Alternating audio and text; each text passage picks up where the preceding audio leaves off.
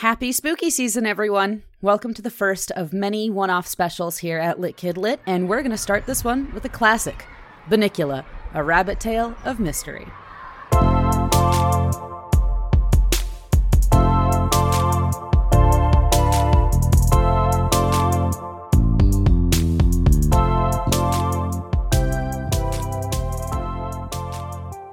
Hey, so just to level with you, this is a comedy podcast, but In case all the swears and less than healthy coping mechanisms aren't clear enough, this show isn't for kids. Listener discretion is advised. all right, that all said, on with the show. Hey, welcome to Lit Kid Lit, where we read about a pet cat harassing a rabbit while, you know, enjoying the spooky season. If you know what I mean. If you know what I mean. If you know what I mean. If you know what I mean. hey again, guys. Uh, so I'm Nika. And I'm Kara. And uh welcome. Welcome. So this is it's spooky season, and therefore we're doing the quintessential spooky season book, Bunnicula, a rabbit tale of mystery. Oh, And my goodness, I read this when I was I for me the way that I found this book was in my elementary school's library. mm, mhm. They would switch around what titles they had like showing on the actual Oh, yeah, like the- entrance when you would walk in. the like teaser recommended shelf. Yeah, for- yeah, yeah. Yeah, the teaser sh- exactly. And so this was one of those and I remember just seeing a bunny with fangs and I don't know what this says about baby Nika and adult Nika uh is just that I was like, yeah, this seems like something I'd enjoy. Oh, totally. And Well, children love being scared, first of all. So, like, like pe- I feel like people forget that that kids super love being terrified uh, Yeah. in a way that is safe and they can engage with it, like in media and stuff like right, that. right, right, right. Right. My family had this book because my brother, who was older, uh, my mom likes to say he did not like to read. He he wanted no part of it until she found Mhm. a book series that he actually enjoyed and liked, and that was Bunnicula and the Bunnicula books. So I had like Aw. the 1980 some 1980 something edition of Bunnicula in my house, which oh I love. Can we talk about the illustrations in Bunnicula? Let's talk They're about the illustrations. Gorgeous, beautiful. They're beautiful. The way that they use uh so, So basically soft. every chapter or every in multiple times Mhm. a chapter sometimes. Um and there's only 9 chapters, so it's not too crazy. But the way that they use the white and the hatching to get the the illustrative quality of it across it looks beautiful. It's beautiful. I love it very much. It's so beautiful. It's quite. I I read the um. I got. I splurged. Got the Kindle edition 40th anniversary for eight dollars or something like that. Okay. And um, they had a letter from the author in the beginning as a forward. Uh, and he talked about when uh, he got it published, took it to an editor. He said that uh, they were like, "Well, what kind of illustrations would you like?" And he just kind of thought, mm, maybe something like Charlotte's Web, right? And Yeah. as soon as he got these beautiful they're so soft so little beta so so little like black blocks in it so little hard Yeah. strong consistent lines everything fucking harold the dog he looks like he's been treated with sea salt spray. Like he just has beachy waves you that know? wavy Ugh. yeah. And i I every illustration of chester has such there's life manic energy. That cat looks Th- oh, yeah. manic. Yeah i can't i feel like uh, i feel like this was my just thought going into it. I feel like you and i are gonna have either one the same opinion or two vastly different opinions and we'll fight each other. There is no middle ground here. And i'm excited about that. Okay. Uh, my edition of the um, pdf that i read Mhm. uh, I did some digging and clicked multiple library interlibrary links until I Mhm, got to mhm. something that gave you, me you a hacked PDF. the mainframe. Yeah yeah yeah yeah I hacked the mainframe. Um, my my intro, and this is specifically, I I, I want to bring this up Mhm. just to just as a little bit of a somber moment. Um, but so this Oh, book yeah. was co-written by Deborah and James Howe.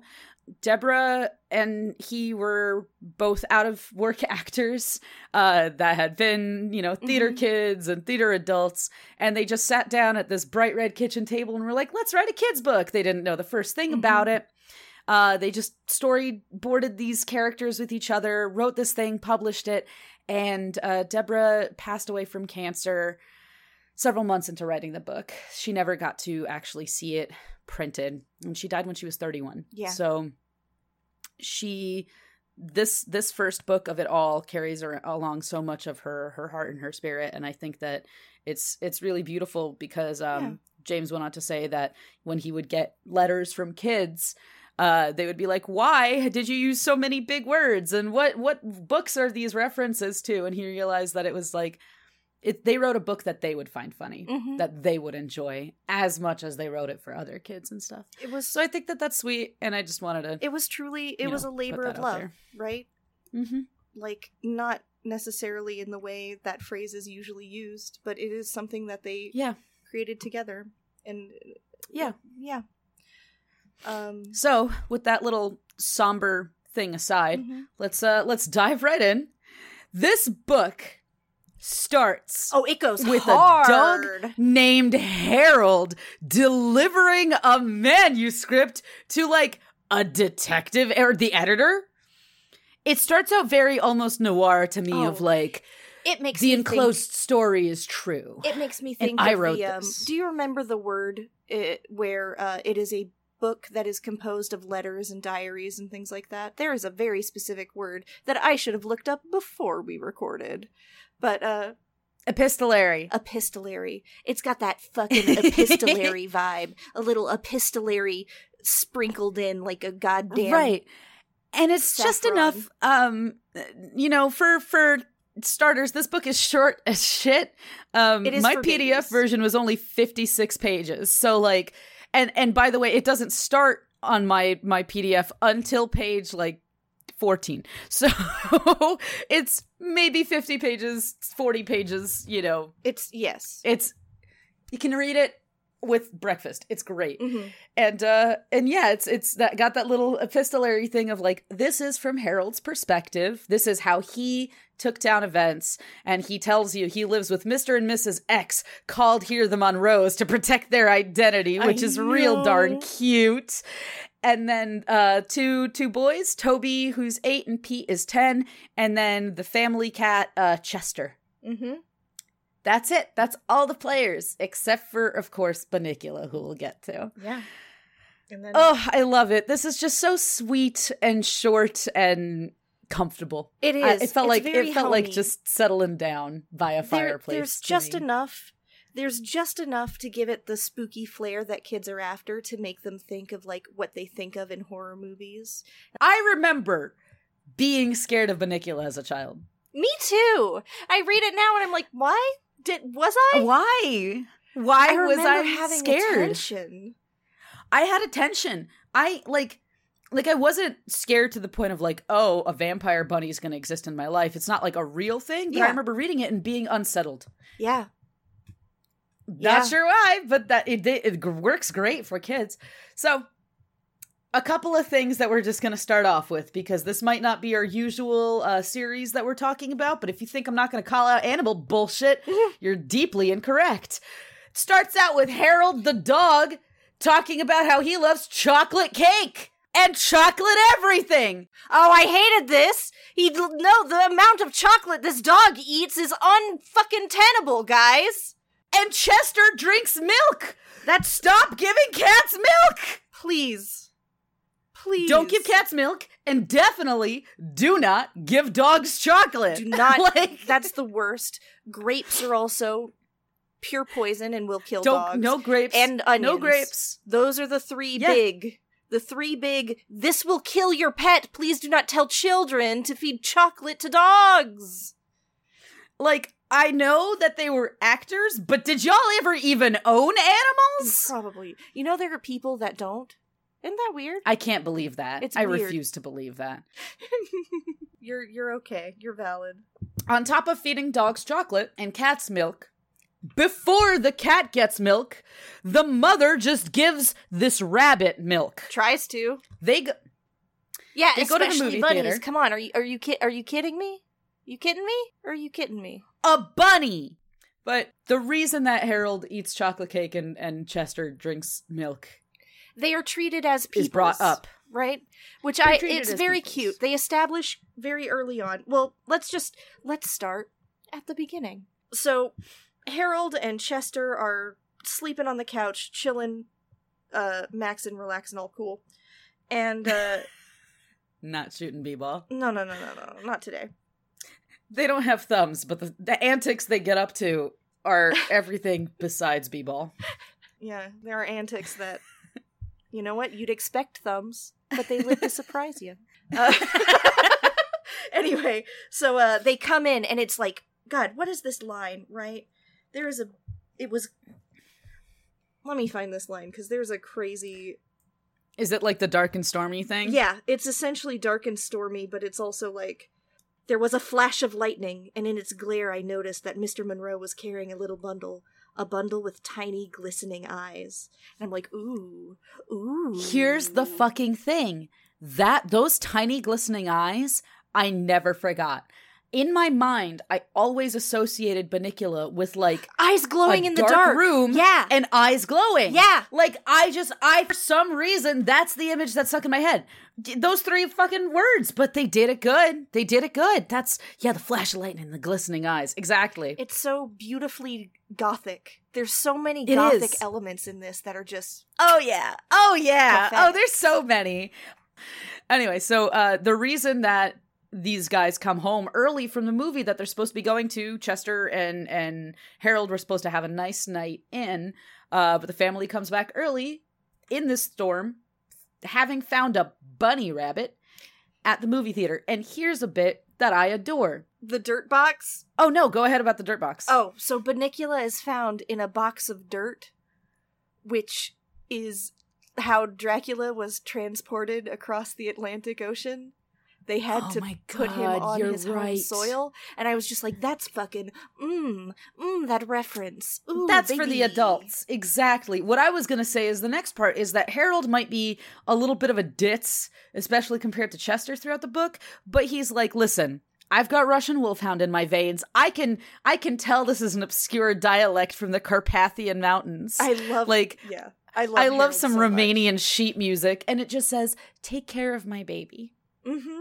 Bless." very sweet. And so unassuming. I love part of what i love about this book is uh despite everything that happens and there being the, these elements of horror if you look at the events as they occur they're just very simple and sweet and nothing there's no real threat or stakes to be honest.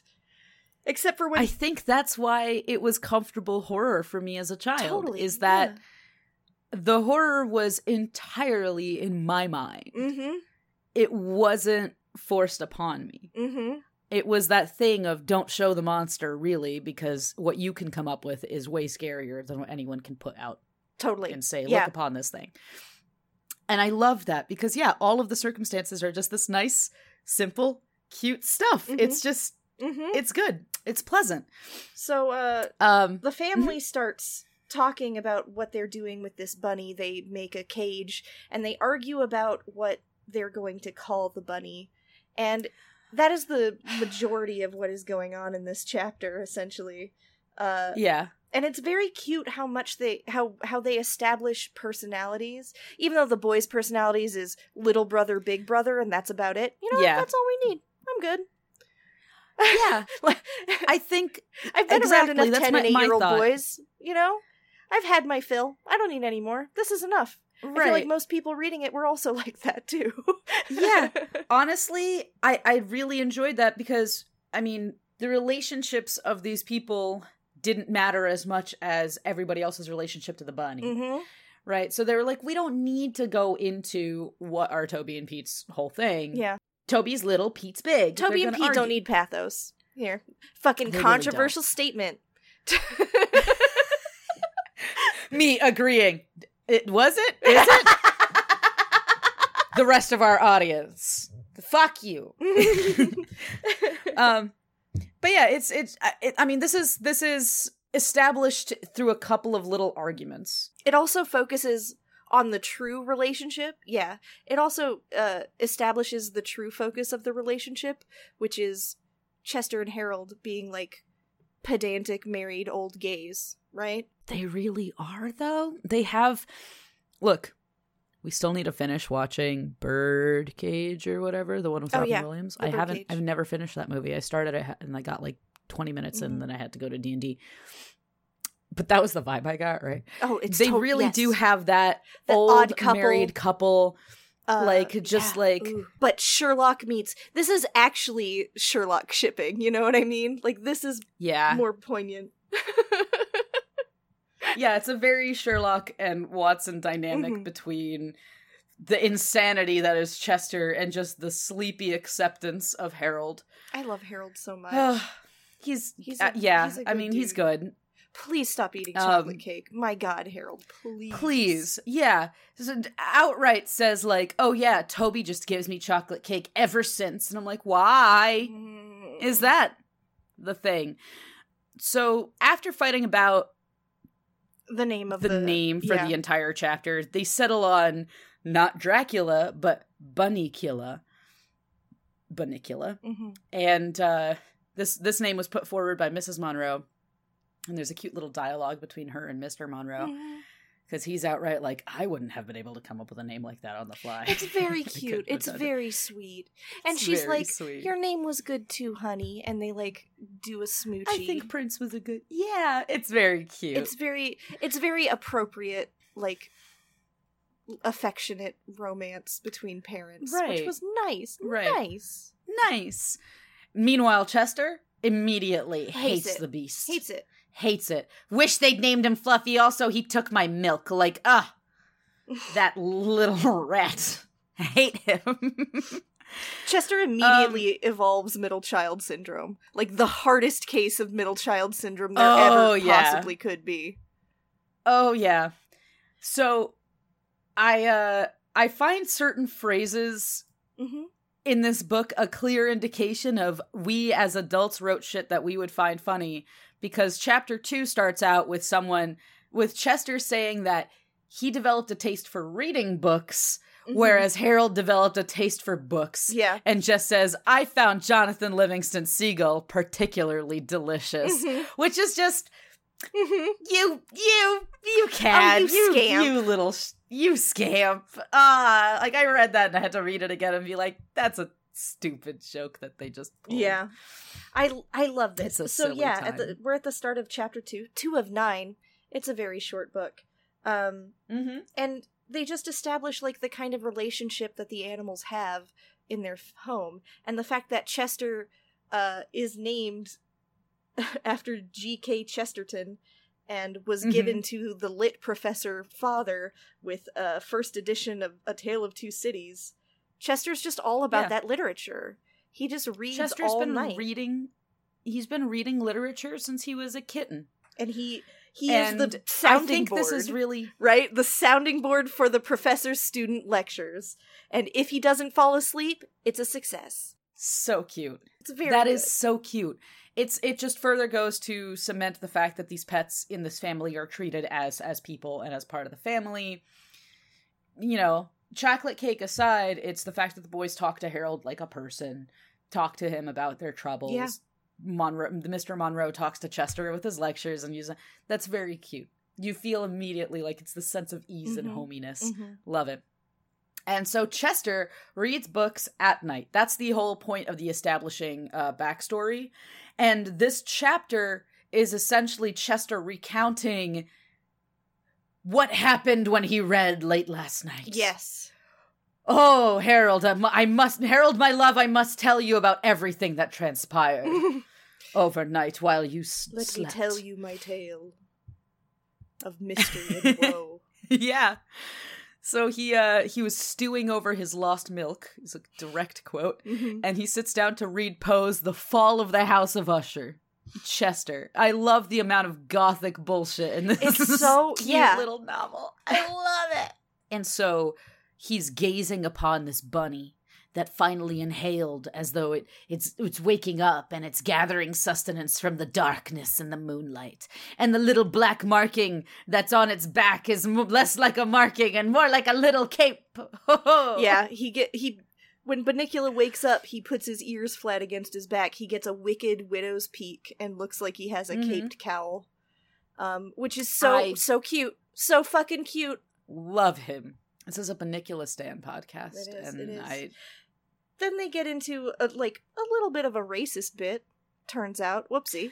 Yeah, I was I was thinking about how we were going to do this on the podcast. Um I figured just straight up saying, "Hey folks, That's a slur. gypsy's a slur." Yeah, the G word, that's not good. That's disrespectful to the Roma people. I know there's a lot of cultural stuff that that uses this Right. word and this concept of caravans and and all that stuff. Right. It's not it's a it's a stereotype. It's just not great. Um It's a yeah. people didn't a- know very didn't know better. Still not great. Still not cool.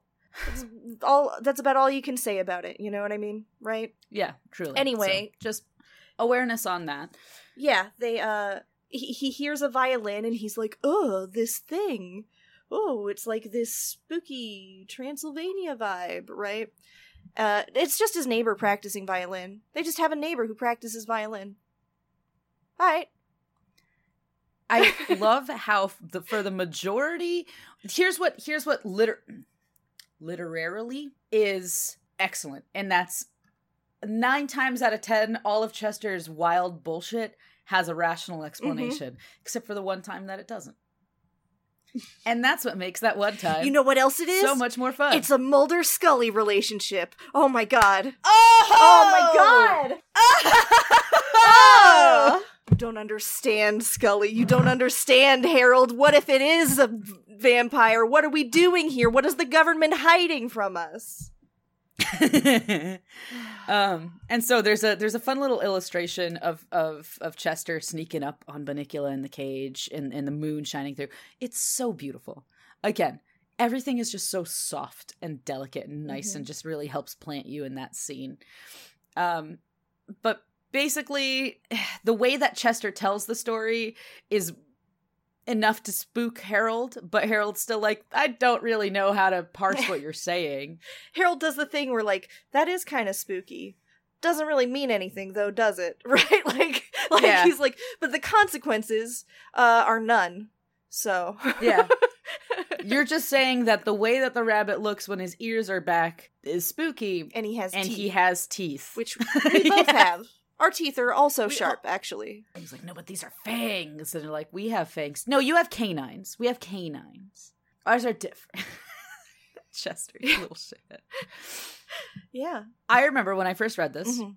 I loved Chester, and I still love Chester. I love Chester too. And I just remember being like, why isn't anyone listening to Chester? He knows exactly what he's talking about. Please get rid of the death bunny from your house. And now rereading it, I'm like, maybe Chester Needed. did need that yeah. therapy. Yeah. Yeah. Yeah. Actually.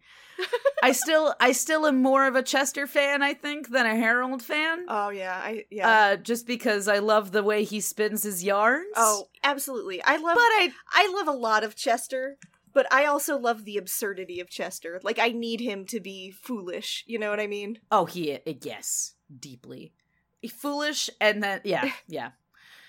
Uh, so basically, time passes uneventfully. The rabbit sleeps during the day, as does every other animal in the house, Mhm. actually, and awakens at night. Uh, and so Harold didn't really have anybody to talk to Yeah. In the day when he was awake. Also, because Chester has specifically chosen to stalk and and, and observe Bunnicula all night, so he's fully putting in his time to sleep during the day and not even ch- chat with Harold anymore.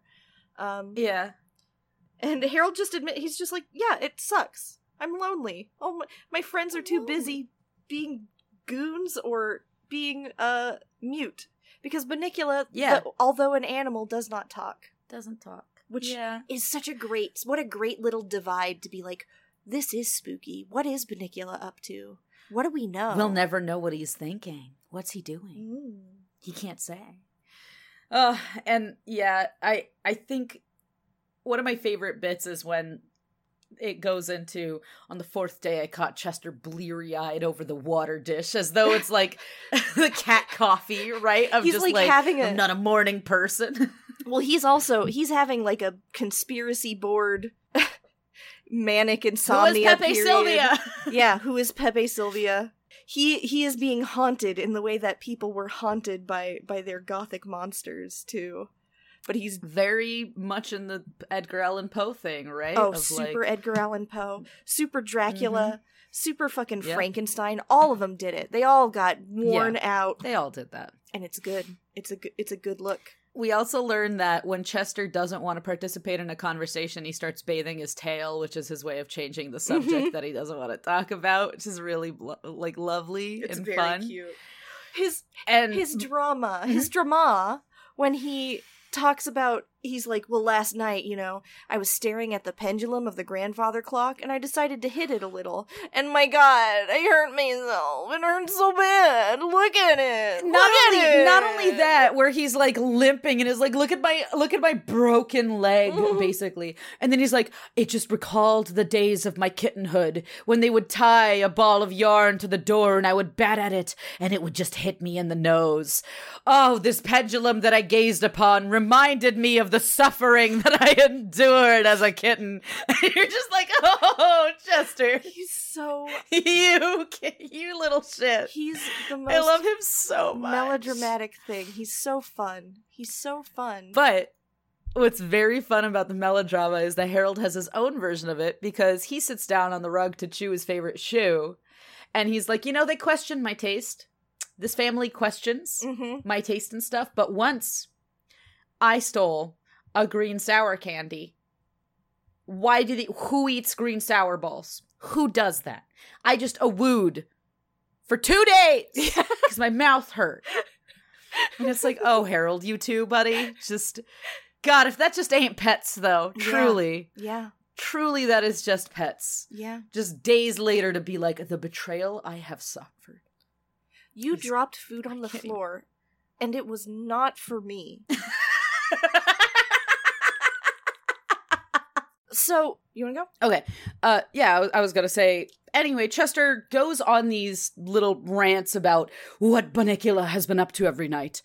And then he ends up saying, "Hey, okay, after the whole pendulum limping dramatically, look at how wounded I am Mhm. in my noble quest. It looks like after I left the pendulum and then came back, someone put a glass in front of it. And you know, then I just fell asleep. I I got hypnotized, woke back up, went back into look at to look at Bunnicula's ca- empty, empty, cage empty, latch closed. I was hypnotized, Bunnicula wasn't there, and then he was at the refrigerator. And Harold's just very reasonably like, yeah, so it was one of the people we live with getting a midnight snack. And he's like, no, no, not unless he wears bunny pajamas and gets very tiny at night. Mm-hmm. Like Chester, this entire time has a goddamn flashlight under his face, Oh, yeah. giving himself the spooky glow. Like he is purposefully hamming it up. He is chewing And Harold's- scenery. He is Yeah, fucking full William Shatner throwing himself against the wall. So, the morning after, Chester has followed Bunnicula on his midnight fridge run, and he's telling Harold Yeah. about this. The family comes down for breakfast, and they see a white tomato, and they're all like, "Hmm, that's that's strange. That's not normal. What the hell's up with that?" And everyone's like, "Oh, I don't know. Oh, what's up?" And Mrs. Monroe is finally like, "Let's just cut it open and see." Turns out is Yeah. it is completely like petrified and dried out. Uh, it Ab- has no juice. There's no juice in the the tomato at all. Got no It's juice. like a husk. can't run, no juice. Can't can't run. No juice. That tomato, no no more legs. No. And everyone's kind of freaking out over this white tomato. My exact notes on this is I can't believe they took as many pages as they did just saying the same thing. The dialogue, Mm-hmm. I would love to do a reading. Like, I think the pinnacle of acting should be people reading this fucking white tomato scene back and forth to each other. Let's see how many times we can say it's a white tomato and have it mean something a little different every time. It's so much. It is a lot. It's What's that? A white tomato. Have you been u- using your chemistry set? No, why? Because there's a white tomato. Do you know what it is? Gee, Dad, it looks like a white tomato. You know? Toby, w- well, it looks to me like a white tomato. Mrs. Mr. Monroe, you know? Hmm. It really does look like a white tomato. But I guess it's just a white tomato. It's a tomato, but it's hmm. white. That's the it's bit a tomato, for all two right, but it's pages. white. Yeah, totally. Uh, and they assume that maybe it is. Oh, Chester. After hearing this, he goes, "White tomato, huh? Significant. They've said it about eight times. Significant." Right, and uh, yeah. he he says, "But they didn't notice what I noticed. There were two holes in the tomato, fang marks." I believe. So, yeah, and he decides to read "The Mark of the Vampire" that night. Oh my to, God. To do research, right? And And he he asks Harold to join him after everybody's gone to sleep, and is like, "Take a nap so you can be awake with me at night while we read The Mark of the Vampire." mhm, It's a mhm. date. And Harold's like, "Yeah, I guess," and and pays more attention to Bacon, which fair, fair. Ditto. I'd do that. All right. Um, we then cut back to chocolate cupcakes with cream in the center. No, no, Again, no, no, no. stop giving your dog chocolate. Do not. It is a very cute bit though, because it's Toby being like, "Oh, Harold, you probably want this peanut butter sandwich, right?" Oh no! Oh, here's something you want. It's the green sour, but oh, you don't want that. And it's just this very cute, like boy Yeah. and dog interaction. Yeah. That kind of classic, like Disney vibe almost Yeah. of like, here's boy and his dog. It's very animal. sweet. They have Yeah. They have a bonding. they have a bond and there's a lot of harold just being like ha ha my sides they are splitting Give me the fucking cupcakes. give me the goddamn cupcakes you little Poison shit Me. Poison then- me. Poison me but then they hang out and again it's that thing of like toby just talks to him like he's a, a person part of the family he's like i'm reading a good book it's called treasure island and it's by robert louis stevenson and i have to keep looking up the big words but there's a parrot Mm-hmm. Mm-hmm. Mm-hmm. harold has no idea what the fuck a parrot is You know what? Same. at all. And this is the bit when I just fully kin with Chester. Yep. I knew I read Because- this and I was like, oh, here we go. Here's fucking here's Nika's part. Let's do it. Hit me with it. I've been preparing for 24 hours for this. Thank you. So, zygodactyly is when a bird has two toes on the front of its foot and two toes on the back. It's a whole two. It's four, but in an X shape. Being zygodactyl, like owls and parrots and certain other birds that are graspers. Like parrots, they're zygodactylic because they have to grasp onto. Uh, they use the thing about being zygodactylic is you can rotate one of those toes Mm. to have three in front, one in back. Mhm. You, it's rotatable. And nisodactyly is when it's three in front, one in back, like permanently. Yeah. That that's Okay. unnegotiable. Like most songbirds, other things. Basically every other bird. So essentially There's other kinds of dactyly, but yeah. yeah. So essentially zygodactyl is they are capable of creating a thumb-like appendage with the range a of thumb-like motion. appendage with one of their things. Yeah. That specifically, the way that that muscle structure is set up allows them to grasp stuff firmly. Mm-hmm. That's what makes owls predators that simply will not let go if they get their talons around you. Mhm. Or a parrot similarly can hold can hold things and manipulate things. Very using a foot. complicated nut So- cracking abilities. Yeah. so so good old Chester, bless that boy, goes, Mm. excuse me, up because Harold's like, hey Chester, what's a parrot? What is that? Chester goes, it's a tropical zy- zygodactyl bird, order Psittaciformes, that has a stout curved hooked bill, is often crested, brightly variegated, and an excellent mimic.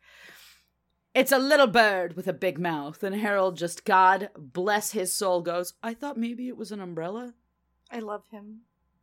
I also thought maybe it was a lady pirate on account of how the words are kind of similar.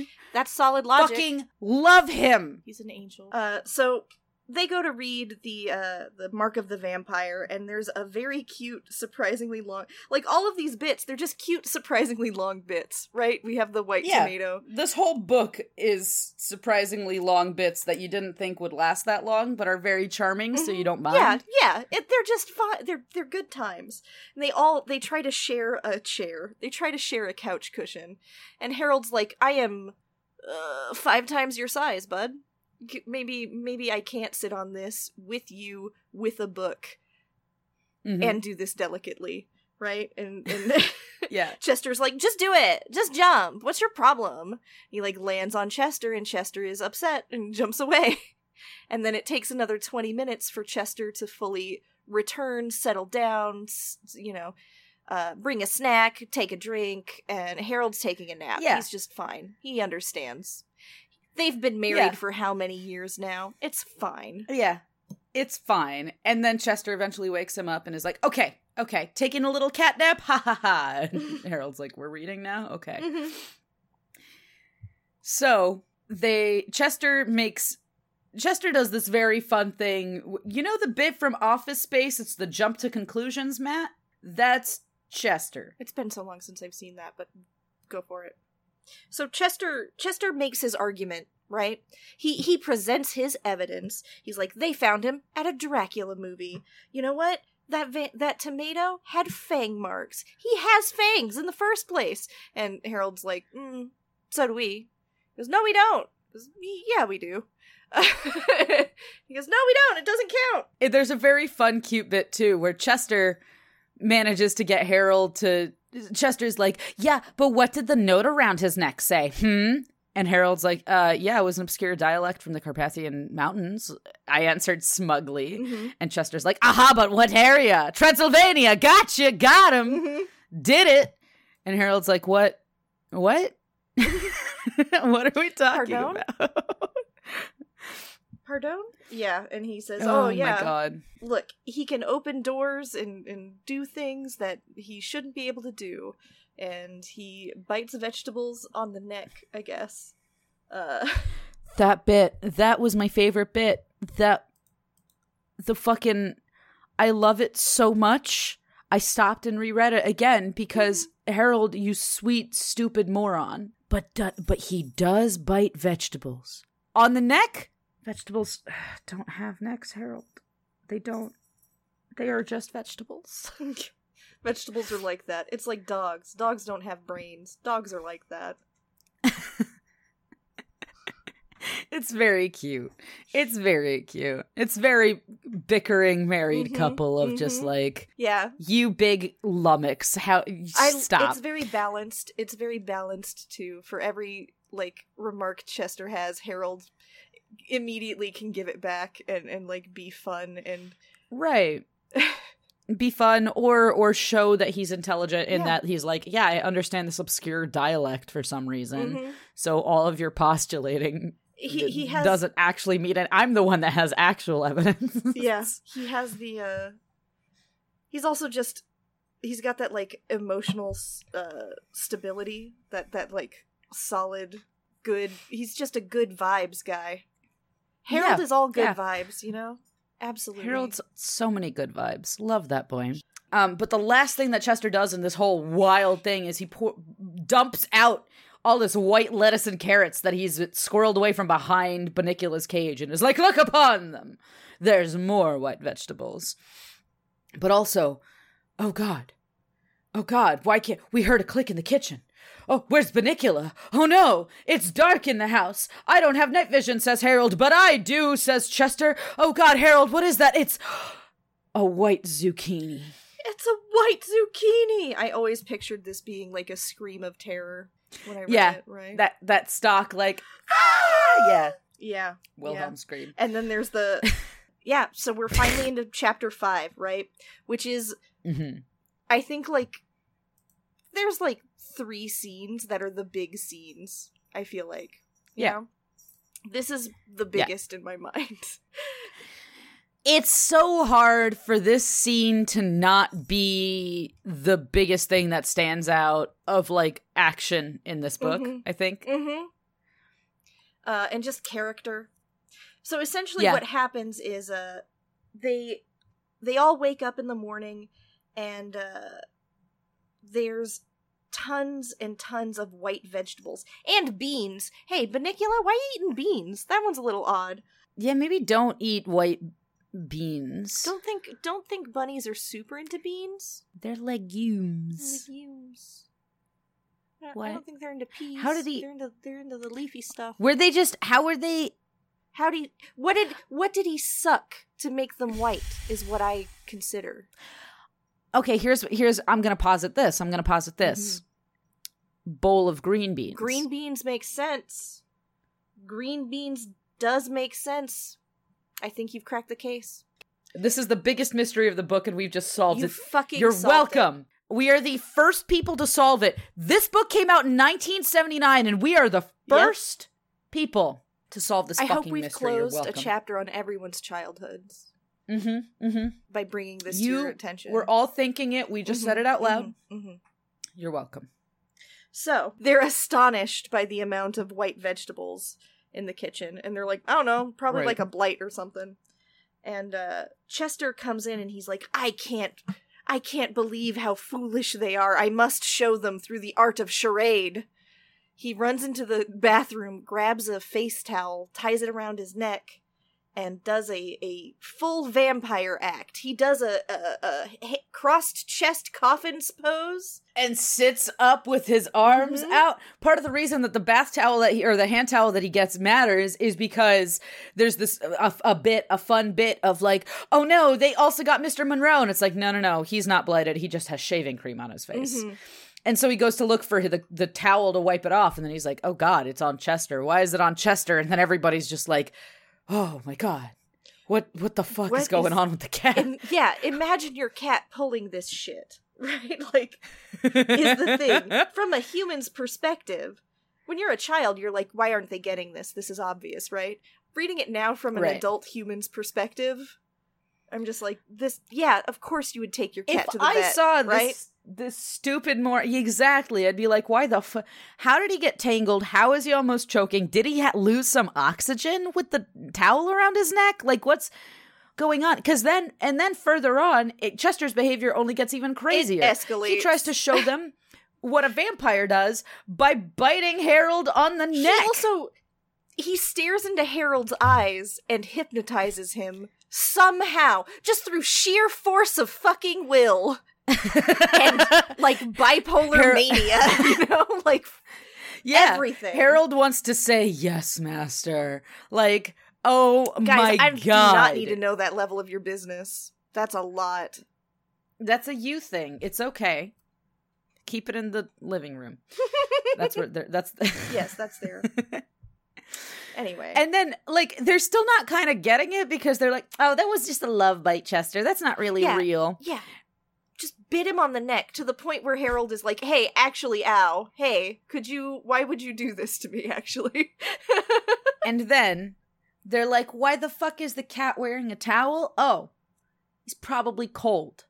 And then they produce the biggest piece uh, of fashion item Mhm. that I would love to personally own in my own closet. It is a 2020 look. It is a bright yellow sweater with purple mice wearing cowboy hats. Yeah, yeah, yeah. Yeah, Yeah, purple mice wearing cowboy hats. I don't know if I want to be a purple mouse wearing a cowboy hat or just own this sweater, but this is peak fashion. Hey, you know what? No one's holding you back. You can be both.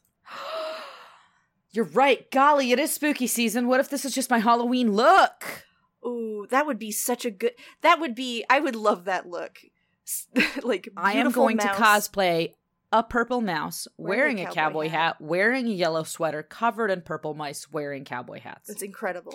Apparently, there's only 16 of them on this sweater. Harold says that. So, Well, that makes the screen printing job a lot easier.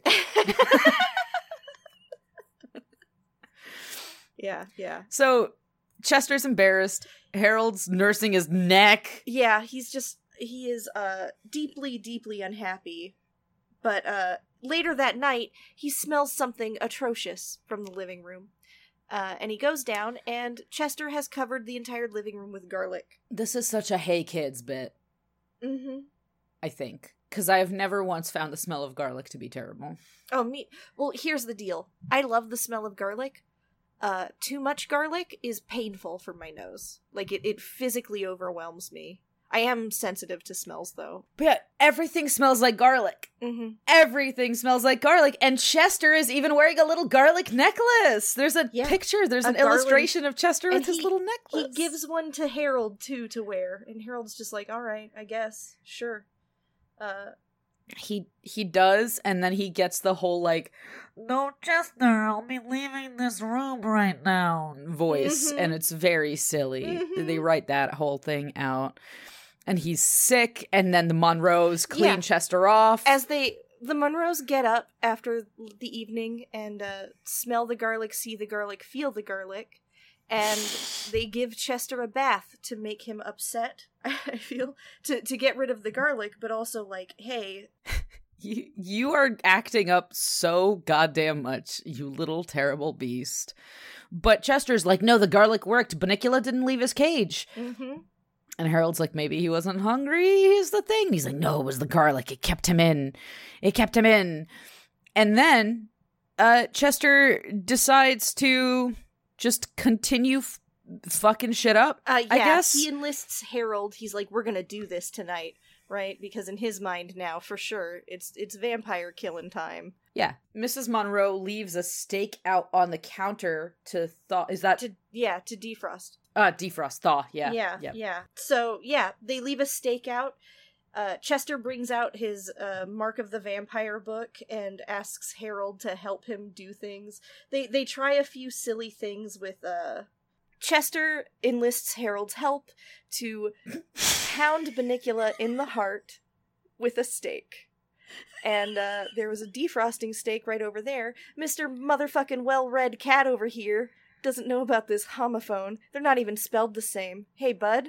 They're really not. And yet he's like, I have to. So he ends up. Here's what I'm vision envisioning in my The mind. illustration is the equivalent of like a cat.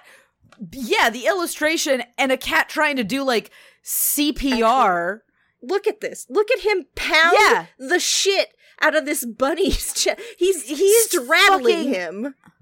Yeah, that bunny is still asleep. By the way, like he's mostly drowsy Mhm. because it's not quite nighttime for him to wake up. Dude is fucking full ass right or left hooking the stake in the chest of this tiny rabbit.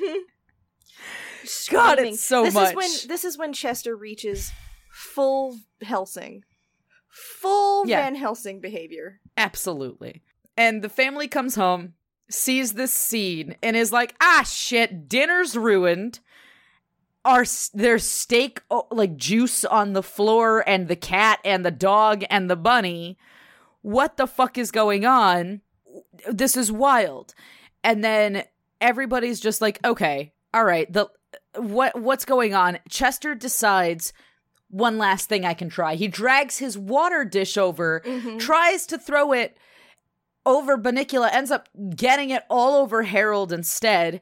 And they're the family's just like, okay, the cat's gone fucking insane. We're putting him outside. Mhm. You you can come back when you're a decent gentleman again. Mhm. And Harold laments this for a moment, but he also got to have a steak for dinner because Mr. Monroe was like, well, the steak's already ruined. Just give it to the dog. Yeah. And so Harold's like, I really, you know, the good part of the day is I'd had my yummy steak dinner. Except now the steak's gone because I ate it. Poor Harold, he laments. Poor Harold. Poor Harold. Uh, and yeah, and Chester is just, you know, he's trying. He's trying a lot, and I appreciate that. It's a good look for him. It's not. He's doing. He's making some mistakes. His fucking beef pulmonary response is just, a, just. There's so. The level of choices to lead to that decision. You've read Dickens, Chester. Beef pulmonary response is my new name. Okay, okay, I understand. Can I call you Madam And, uh, Pulmonary? Madam Pulmonary is all I will be going by for the rest of spooky season. Thank you. All right, cool, cool, cool, cool, cool. Love Thank that. you for respecting my wishes. Mhm. Uh, Chester spends the next few days kind of hamming it up to the humans outside. He's extra lovey. He he follows the rules. Look at what a good boy I am. Harold, on the other hand, develops a lovely little friendship with our good boy Bunnicula. Bunnicula doesn't talk back, but he's a great listener. Mhm. And, you know, he's just, he's a strange friend, but he's a friend now. Yeah. And that's just what this is. And suddenly, Harold realizes that, oh my god, Bunnicula's getting listless and, like, lethargic because eventually Chester gets let back in on good behavior. Mhm. But Bunnicula hasn't eaten. Chester has because Chester's been stealing his food. stealing his food and then terrifying him at night all night. Just just starving the bunny. Hey Chester, I need you to take a big step back. Was was the essentially images the illustrated picture of this is just Chester wearing a garlic garland Mhm. And a tiny round bunny sitting next to him as he's got his claws bared and is like probably hissing like his back is to us. But this bunny is just so round and little. So after chester terrifies a, a child Yes. for a while harold's like what the fuck are you doing bud? Like stop he's just eating vegetables in his own way who cares if he does it by like drinking him it's fine he's not hurting anyone and chester's like no he's a vampire today vegetables tomorrow the world like some pinky in the brain shit Yes, absolutely. He is going so hard, going so far. He can't stop himself at this point, right? Like he he's truly lost in the sauce. so yeah after that chester goes excuse me i'm being cruel to be kind and harold's like kind to who you're Yeah. kind of just being a dick and i promise by sundown next day my boy Bunnicula is gonna have a food Mhm. Yeah. yeah And he immediately Yeah. knew that um he couldn't help him do that or, uh, during the day because Bunnicula sleeps so heavily, right? So he knows that there's a Mhm. very thin sliver of time between when Bunnicula is kind of conscious and Chester is still taking a nap after, you know, whatever the hell he does all day. also nap also nap. And Cats. he's like, now's my chance. They have a salad on the table. So he does it. He tries he gets Bunnicula in. Uh make sure everyone's there. And he like has a Mission Impossible time frame thing, right? god yeah of just like okay this is the only time The chicken Okay, will take now- 35 now sh- minutes to plate. I have about 15 minutes before Chester wakes up. I Yeah. And he's just, you know, thinking it's it's very fun. It's fun to in general, it's fun to have Harold be like the the kind of stoic Mhm. narrator throughout the book and then at towards this la- last final chapters, he's like, "Aha, I'm taking action." Yeah, when he chooses to take sweet. action, it settles the plot also. Like like there's Yeah. it's it's a nice through line to have like the mania and the stoic and and the the genius and the the uh sounding board who is the wise sounding board too, I feel like, right? Because there is a level of, of intrinsic understanding that Chester loses because he's like going so fucking hog wild on all the shit he's Yeah. read. Yeah, he absolutely loses himself in in just his delusion and his attempt at reasoning this because it stems from a greater fear, Mm. which is addressed in the last chapter, even though it's It's so- comically yeah, oh, addressed. it's so cute, but it's like, still addressed. Yeah. It's- it's nice. I think it's a it's happy cute. ending. Bunnicula's the youngest child who's also goth. Yeah, the youngest baby goth. Lay off Bunnicula. If he wants to wear a cape to school every day, that's his prerogative. Yeah. That's like, you know, it, do you. He's li- like, that's because that's the thing. When I was a child, I definitely was on Chester's side all the way through to the end of the novel. And I also thought that Chester was being treated unfairly by the end of the novel. As I Mm. was like, nobody listened to him. Bunnicula's still a threat. He's inherently threatening. Don't know why. Those tiny glistening eyes, again, Mhm. haunted me. Like, for some reason, I thought when this book ended as a child, I thought there's going to be more and Bunnicula's going to kill somebody or something like that. You know, like, Mhm. like, ah, you know, there's, there's, there's going to be more and Bunnicula's threatening. That, that was me as a kid. And then I reread it as an adult, and I'm like, okay, I'm still with Chester in regards to I spew dumb, pedantic shit all the time, and I, I feel an inherent kinship with this terrible child. Of course, yeah. But now I can be like, ah, wow, the jealousy ain't that hard to see at all Yeah. this this time. Like you know, his actions are very readily explained as feeling, you know, pushed aside and also threatened, which Yeah. again, valid feelings. Mhm. However, don't just kill the thing that threatens Yeah. you. don't uh don't torture another creature just because they don't Please don't suffocate someone with a stake. or starve them for for days. Actively work on starving them. That's a lot. Hey Chester, that's that's a whole lot. So, big plan: get bunnicula into the salad. And it's very sweet because Harold carries Bunnicula into the salad with in his in his mouth. Mhm. And that's something that Chester and Harold had tried earlier and Harold was like, "I don't know how to carry him. I've got a big mouth. I'm not sure how to do." Mhm. th-" And then in this chapter it's like Harold gingerly and gently Mhm. picks up this half drowsy Bunnicula and deposits him in the salad Mhm. bowl. And there's this whole little bit of feeling, you know, very worried carrying Mhm. like he doesn't know that Bunnicula understand what's going on everything like that but he still is just like here i'm peacefully and stealthily depositing you at your food and i thought that was cute It was. It was It's very cute. bit. And and It's he even talks bit. about like I should hold him gently like a mother would, right? Like he, he yeah which is very sweet and kind. And I like that they that's a nice little lesson for kids too about how to like engage with animals and how to try and respect their bodies in even if they're Yeah. you know figuring stuff out. Um but yeah Chester is having none of this. He wakes up and somehow just knows someone's not someone's ruining my horrible plans. Runs into the kitchen and jumps into the salad to try and murder this rabbit. Just absolutely. This feels like something someone who might have had a bunny and a cat together might experience, honestly. The proportion of the original illustrations are so realistic that it just has that good weight to it. That it's like, oh yeah, Yeah. this is a this is a rabbit getting chased by a cat. Oh geez, and it's also tense. the size the size of the illustration is Mhm. like this bunny is a fraction of the size of this cat just Mhm. desperately springing out of the salad bowl While Chester is running after Bunnicula and they're careening around the kitchen, Harold literally yells, "Run, Bunnicula! Turn!" And, and Bunnicula looks and is like, "Huh?" He goes, "I don't know, just like get out of the way." Which is very cute. Bunnicula understands. He is here for this friendship. he can he's here he can listen he just can't talk. And harold does the only thing that he can which is just bark as loud as he goddamn can. And the whole family is summoned by the boofing. And everyone's like oh no this is it. That's it chester. You fucked up one too many times. And he just chester this is the most dramatic sentence in this entire book chester rolled his eyes heavenward and didn't even try to move like Chester genuinely after after Mon- Mrs. Monroe goes, "This is Chester's last stand." He's like, "This is it. Take me. I've done all I can for you fools. I will suffer no longer."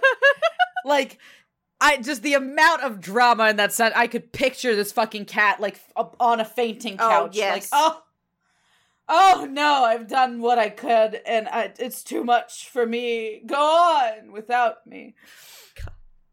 Meanwhile, Toby is like, wait, hey, Bunnicula looks a little sick, Mom. And they're like, oh, I guess let's take all of them to the vet because they're all going fucking insane. And probably Harold needs his shots. Yeah. Harold's like, thank God they're going to do something. And then they're like, and let's give the dog shots too. And he's like, this is the worst decision I've ever made in my life. And I regret every second of it. this is a disaster. This little effort of mine is the worst thing I've ever done. Life is Mm-hmm. full of misery and pain. Live God. to suffer. So, uh, and I really like that the the the end of this this this last chapter is all's well that ends well, almost. Mhm. And um, looking back on that night, Harold's like, "Oh, it seemed so hopeless."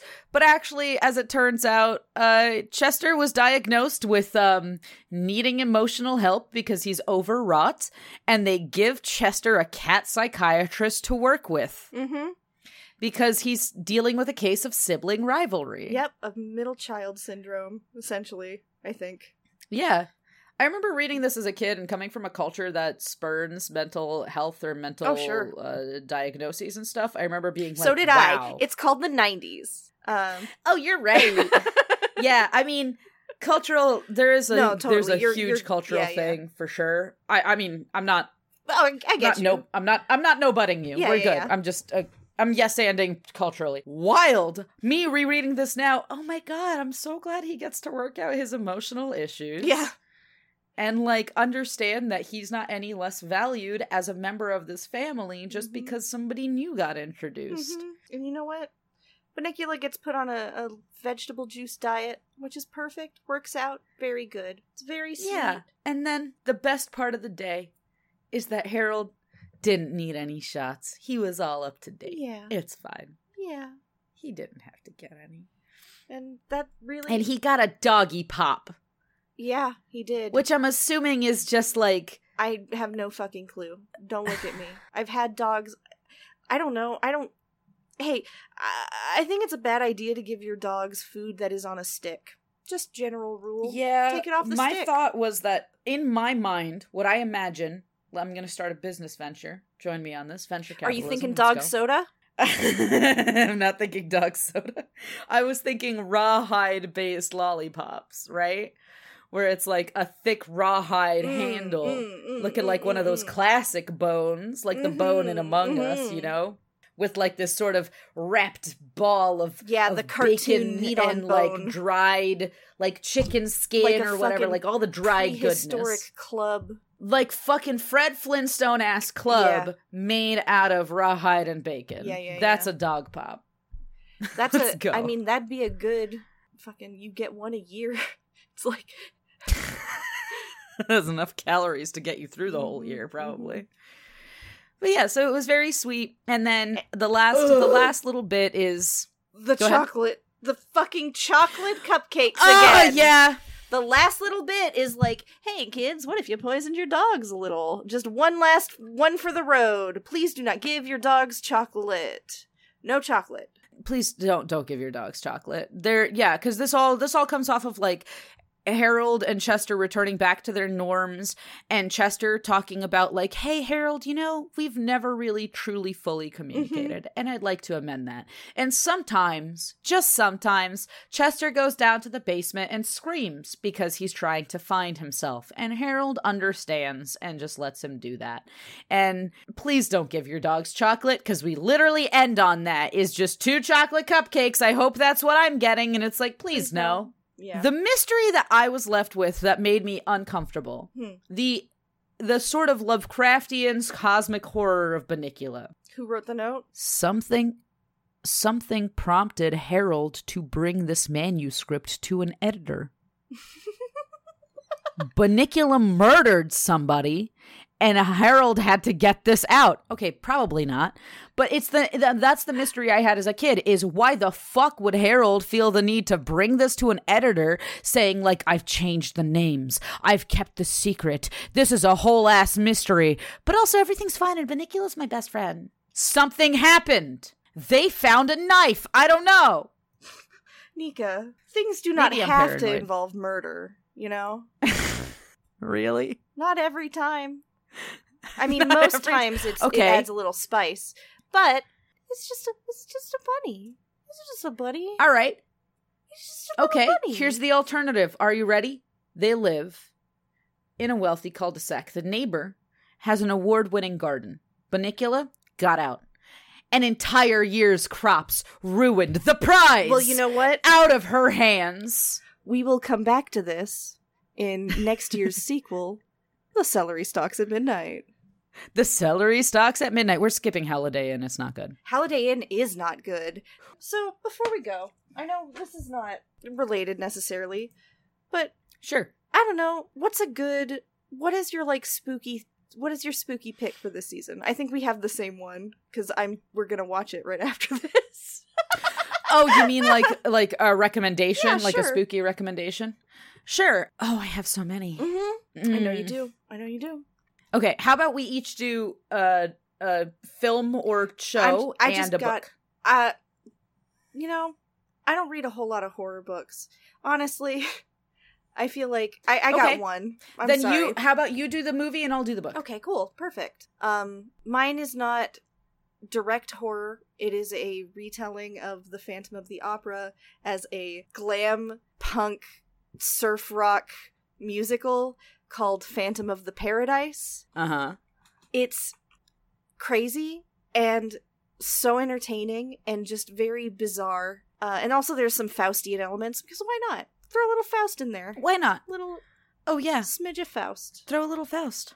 I love it. I love a good retelling because honestly, uh the book recommendation that I have, uh this is for adults, absolutely.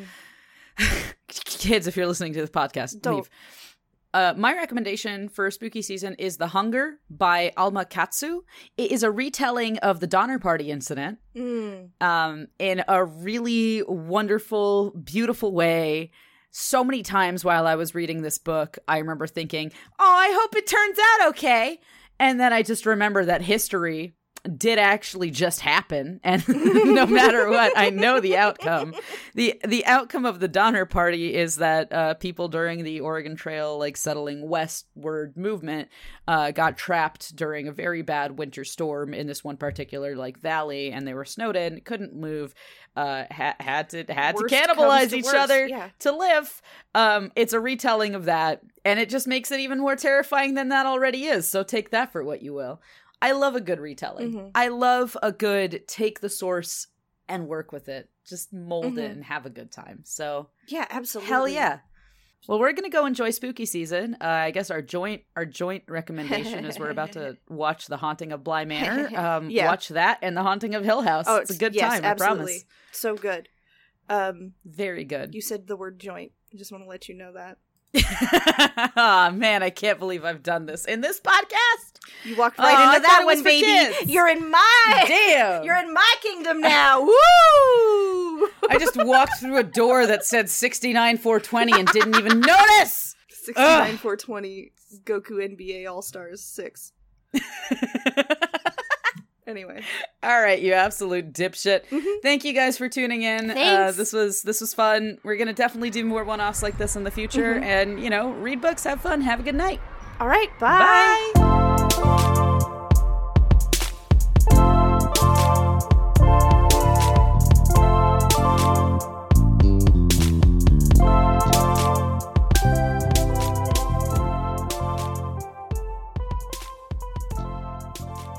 Hey everyone!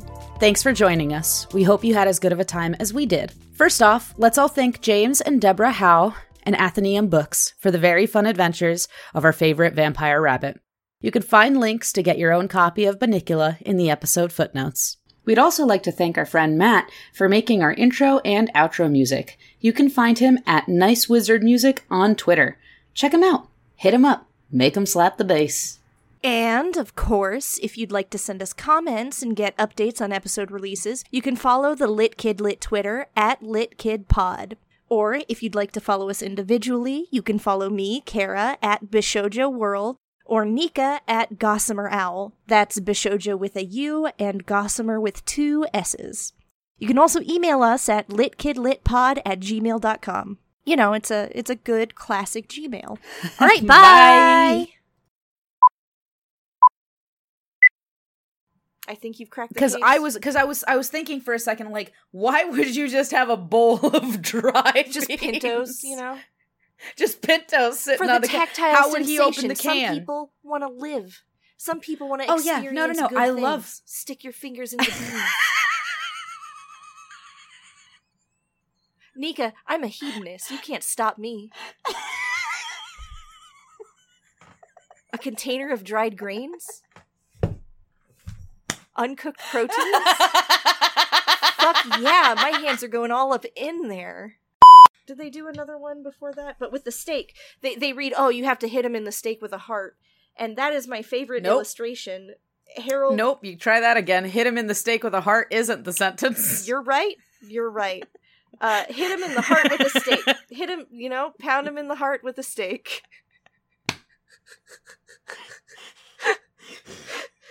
pound him in the heart with a stake. 100% deep in that Prego. And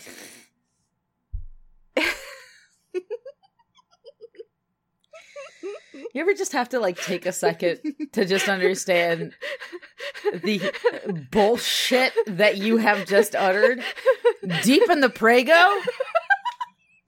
Get out of my house. I said it specifically to upset you, and I'm so glad it worked. you fucking asshole.